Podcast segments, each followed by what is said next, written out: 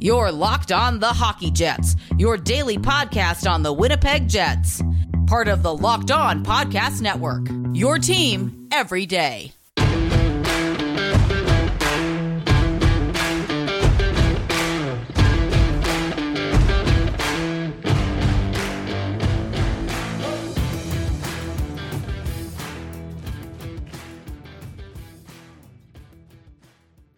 Hello, friends, and welcome to this episode of the Locked On Winnipeg Jets podcast, part of the Locked On Podcast Network, your team every day.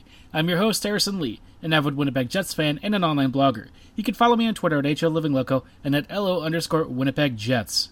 As always, if you like what you're hearing, be sure to like, follow, and subscribe on your favorite podcasting platform of choice, including Apple, Spotify, Google, Megaphone, and the Odyssey app. Doing so does not cost you a single penny and ensures you never miss another episode. On tonight's podcast, there are some updates from around the NHL and, and some stuff involving the Jets that I thought would be relevant to discuss. We are now into the final weeks of uh, essentially the pre preseason. We're going to have some preseason action coming up, I think, towards the end of this month and into October. As you can tell from tonight, there being an episode, we are returning back to our daily format, so you'll be getting a lot more content over the next several months. I hope that your time away from the NHL has been restful and, and certainly filled with some family time, staying healthy and staying safe and enjoying all of the wonderful bounties of other sports that you can watch. I know a lot of you are probably NFL fans. You've had a pretty uh, pretty crazy first two opening days. As a Ravens fan, I myself have been absolutely in awe of what exactly has been going on. And if you've seen any of the Ravens games, you know that they've all been kind of kind of crazy to be honest. So I'm kind of hoping that the Winnipeg season is a little bit less chaotic, maybe a little bit more um, straightforward, I would say. I, I don't want to have cardiac arrest every single game. Although, I guess if you aren't almost dying, it's not really a fun hockey game, is it? Speaking of the Jets, I thought it would be wise to talk about some of the news surrounding Winnipeg. Um, one of the biggest pieces, and I think this actually brings up a really good conversation, but it, it's that the Jets have terminated the contract with uh, Sami Niku. He's been placed on unconditional waivers with the intention to terminate, which I don't think anyone is super shocked by. Honestly, I think Niku's ability to be an NHLer probably passed a couple of years ago, and I think this is the biggest question with him, right? What could Niku have been for this team? And the reality is, the Jets are never going to find out. Unfortunately, with his development trajectory, you know, Niku never really got the support or took the steps that he needed to in order to make the leap from the AHL to the NHL. And I think that is always a sticking point with a significant portion of the fan base, and, and partly me as well because I feel like Niku had a lot of skill sets and tools that would have naturally lent themselves to some things that Winnipeg, quite frankly, lacks. Now, you know, I think one of the biggest questions is in a situation like this where a, a relatively top prospect ends up failing, who who really takes the blame for this? And in, in this case, I think it's both parties. I've seen rumors about Niku maybe not having the most visibly active work ethic, and that at times he was uh, the kind of guy who really wouldn't seem like he was tracking back a lot and, and not as defensively aggressive as, as some of the other guys, which I do understand, right? But I also think at a, a broader level, what's what's wrong with this whole situation is that the Jets were asking Niku to be something that he really wasn't.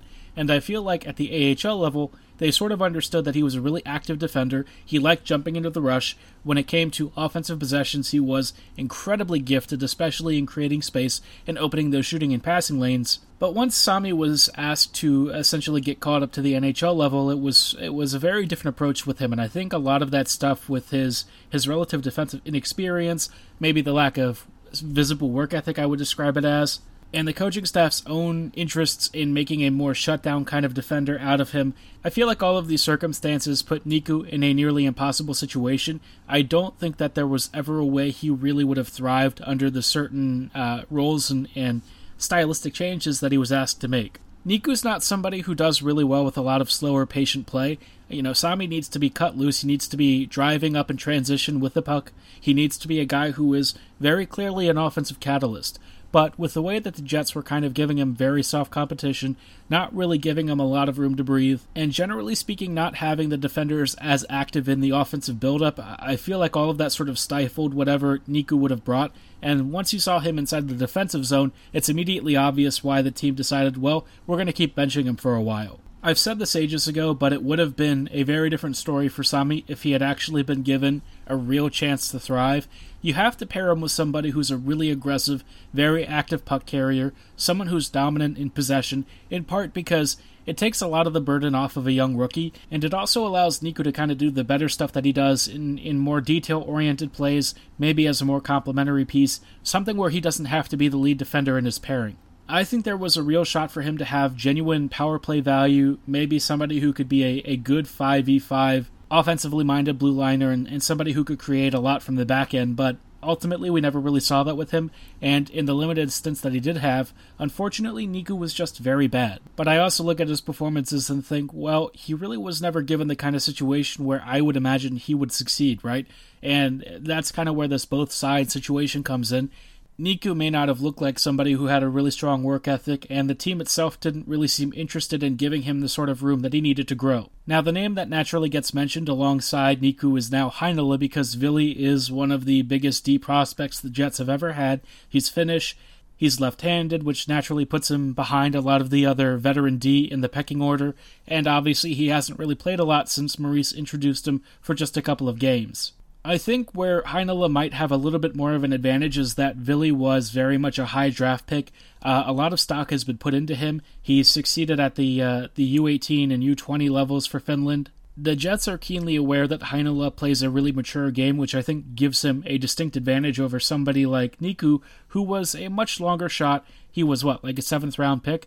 And I think in a lot of ways the Jets maybe didn't value his particular skill sets as much because it really was, in a lot of ways, very one dimensional. Now, mind you, that one dimension was really exciting and very active, but I can also understand why, at the NHL level, you might not feel super comfortable with that but that really would have been something to discover ages ago and not, you know, towards the, the middle of his prime when he's barely even seeing actual NHL or AHL ice time. So for Niku, I feel like it was a really big missed opportunity. I don't think Heinola is going to suffer the same fate.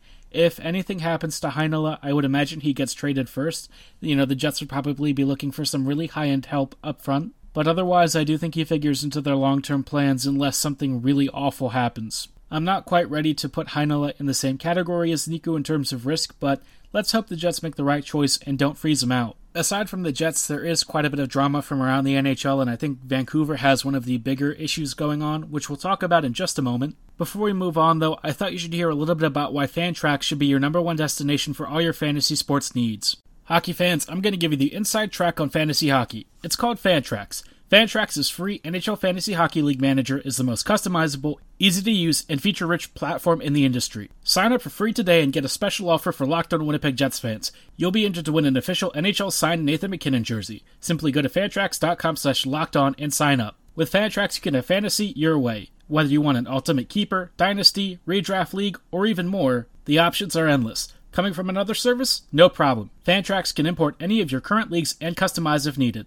Make a mistake during drafts or trades? Fantrax gives commissioners all the tools and power they need to make sure their fantasy experience is the smoothest in the industry. Whether you want to set up fantasy leagues for football, baseball, basketball, college basketball, college football, golf, soccer, and more, Fantrax has you covered. I've been running a Fantrax Dynasty team for years, and I highly recommend it to you too. There's never been a better time to get into the game, so go sign up for free today. And again, when you do, you're automatically entered to win an official NHL signed Nathan MacKinnon jersey. Simply go to fantrax.com slash locked on and sign up today. That's fantrax.com slash locked on. Fantrax, the home of fantasy sports. Does this sound familiar? You've got one device that lets you catch the game live, another that lets you stream your favorite shows, you're watching sports highlights on your phone, and you've got your neighbor's best friend's login for the good stuff. Well, I want to tell you about a simple way to get all that entertainment you love without the hassle, and a great way to finally get your TV all together. It's called DirecTV Stream, and it brings your live TV and on demand favorites together like never before so you can watch your favorite sports, movies, and shows all in one place. That means no more juggling remotes and no need to buy another device ever again. And the best part? There's no annual contract whatsoever. So get rid of that clutter and the confusion and get your TV together with DirecTV Stream. You can learn more at directv.com. That's directv.com. Stop waiting and get your TV together with DirecTV Stream. Compatible device required. Content varies by package. Go to directv.com for more information. Hello, friends, and welcome back to this episode of the Locked On Winnipeg Jets podcast, part of the Locked On Podcast Network we are uh, taking a look at some stuff from around the NHL, and I, I, think one of the biggest situations right now that is still underway, at least in terms of like player stuff, is in fact the Vancouver Canucks in trying to sign Quinn Hughes and Elias Pettersson. Some information came out today that suggested that both Elias and Quinn are actually not super close to contract extensions. It sounds like Vancouver is trying to do a shorter term deal for both. This is kind of a strange spot for the Canucks to be in because you look at their contract situations and certainly a lot of the cap hits that they've incurred themselves, and you know, Vancouver's in kind of a weird place, especially with a lot of their young stars needing extensions in the near future. And if you have to let Pettersson or Quinn end up going somewhere else, you're not going to be happy about that. And I think Vancouver really should be considering longer term what the future of these two players is. Elias is the one that I would prioritize. I think Pettersson has game breaking ability, even if, you know, he doesn't really look like the kind of player that immediately jumps off the page. I think what he does, especially in terms of his defensive work and his overall impact on the ice, uh, paired with his elite shooting, makes him really one of the most attractive centers out there. Quinn is super exciting, super dynamic, and a ton of fun, but I think you can kind of consider him maybe a little bit more replaceable than somebody like Elias. And and bear in mind, this is me saying this between two players. If you had to choose, you you keep both of them no matter what. But hypothetically speaking, if one of them ends up wanting out, you know, I, I, would probably say Quinn would be the first guy that I would choose. It's really close, though. I think Pettersson for me just is is all around a more complete player. He plays a really vital position, and in general, he's just a, a franchise forward. Now, for other teams that might be interested in acquiring either of these players, which I don't think is going to happen necessarily, but you know, let's just say it, it could be a situation that the Canucks find themselves in I don't even know what you would try to, to trade for a package like this because you're looking at Eichel, who's probably one of the bigger market pieces out there, and Eichel has not moved at all. Now, of course, Jack's circumstances are very different. You know, he's he's openly disgruntled with uh, the Buffalo Sabres management. Everyone pretty much knows that he wants out. It's not exactly a secret, and, and certainly the whole medical issue with his surgery has been a major sticking point. He's also signed to a really big contract, and it's not something that's so easily moved, especially in a time of COVID. But in terms of just all things being equal, let's say we're talking about pure player ability here, that's the closest comparison I would think of for somebody like Pettersson or Quinn Hughes being moved. And quite honestly, they should command a fortune. If you had to choose between the two, I, I would easily package just about anything in Winnipeg's roster for Pettersson. He's that kind of franchise talent. I think he's a true, quiet leader on the ice and somebody who has a dominating shot, peerless vision, uh, pretty pretty good skating, I would say and certainly has the skill sets to both make your power play much more dangerous and really be a, a driving force at even strength. I know Pettersson kind of took a step back last year, but really Vancouver as a whole was pretty bad, so I wouldn't lean too heavily on that. Elias has shown that he is a, a true sniper with genuine playmaking ability and actual defensive acumen, which is it's not something that you often see with centers like him. And I think he would be a much more balanced player for the Jets, which is something that Winnipeg doesn't have a lot of abundance of is, is certainly balance, right? You've got lots of shooters, but maybe guys who aren't so good in transition, players who don't defend as much, and some other issues with play driving ability. If you're including Heinola in part of a package, it has to be for somebody of that caliber like Pettersson because that's the only acceptable return. Of course, Pettersson and Hughes aren't the only players that are currently waiting on big contracts. We're still awaiting Brady Tkachuk's deal with the Sens, which honestly, that negotiation sounds like it's even further apart. In fact, you know, Ottawa doesn't really seem super keen on re signing him. That to me is very curious because Tkachuk seems like the kind of player that fans love and who genuinely brings a positive impact on the ice.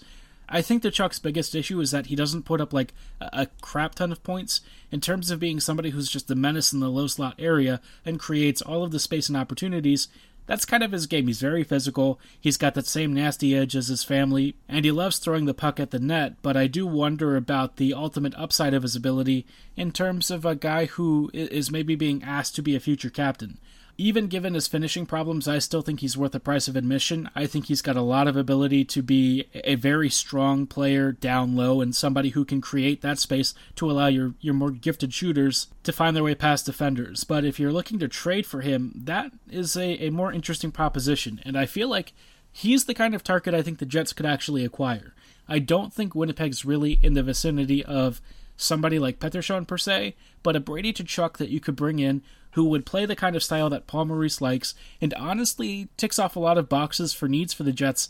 I'd be super down with. A strong, pesky, top six center who can also be a really driving force down the middle and create the space for guys like Kyle Connor without really sacrificing a lot of defensive ability for me, that's a really attractive package for somebody that the Jets, quite frankly, don't have enough of. I know that Tkachuk has issues with finishing, and certainly his shot selection seems to maybe not be super great, but I feel like there is g- genuine value in his ability to be a relentless net front force, and I feel like his ability will just naturally translate to points when you actually pair him with really gifted finishers like the Jets have. And maybe his trade package really wouldn't be quite as expensive as somebody like Pettersson. He doesn't really have the numbers for it, and I feel like his overall game might not be viewed as something that is particularly attractive to a lot of teams. Tkachuk certainly has his own warts to deal with, but in terms of a guy who might be a really underrated trade target, I think Winnipeg should maybe take a gamble and see what they can get out of Tkachuk. I'd be curious to know what your thoughts on Brady are. Be sure to let me know at HL Living Loco and at L underscore Winnipeg Jets. What would you trade for Tkachuk, and do you think Brady would be a good fit with the Jets? I'd love to hear your thoughts on Twitter. Before we close out tonight, I did want to talk about one other thing. I thought it would be kind of cool to talk about what I'm most looking forward to this season and what really excites me about the Jets for, for this upcoming season.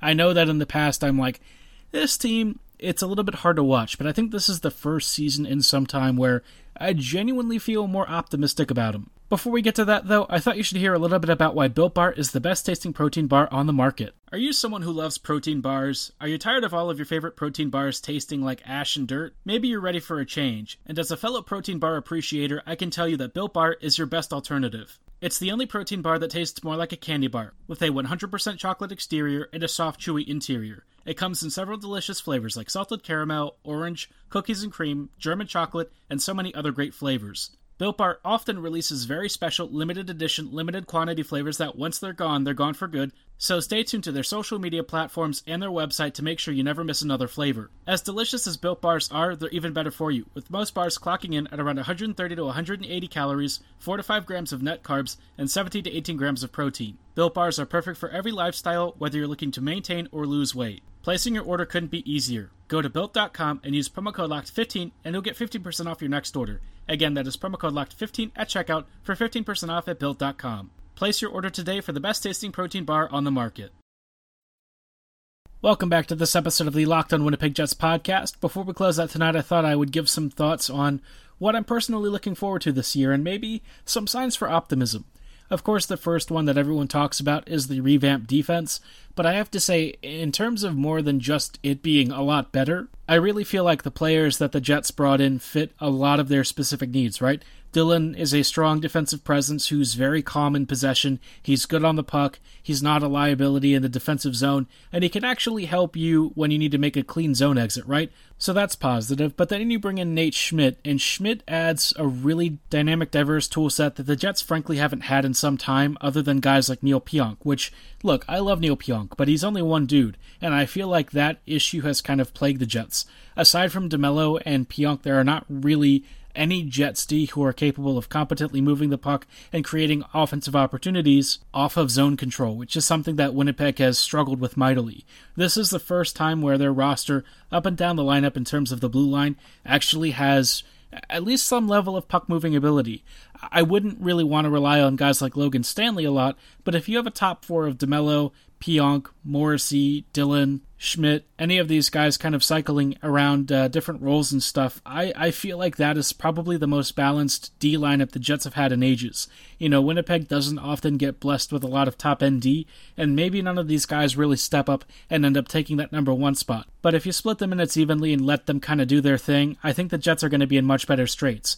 I see Winnipeg potentially being in a sort of Pittsburgh Penguins mode where the Jets D isn't exactly something to write home about, but it does enough of the job to get it done and allows the forwards to kind of get freer and, and do their thing, which is something that the Jets forwards haven't really been allowed to do for the past couple of years. Winnipeg's offense has been asked to play really conservatively and be part of the defense more so than anything, which quite frankly kills a lot of what the Jets are good at.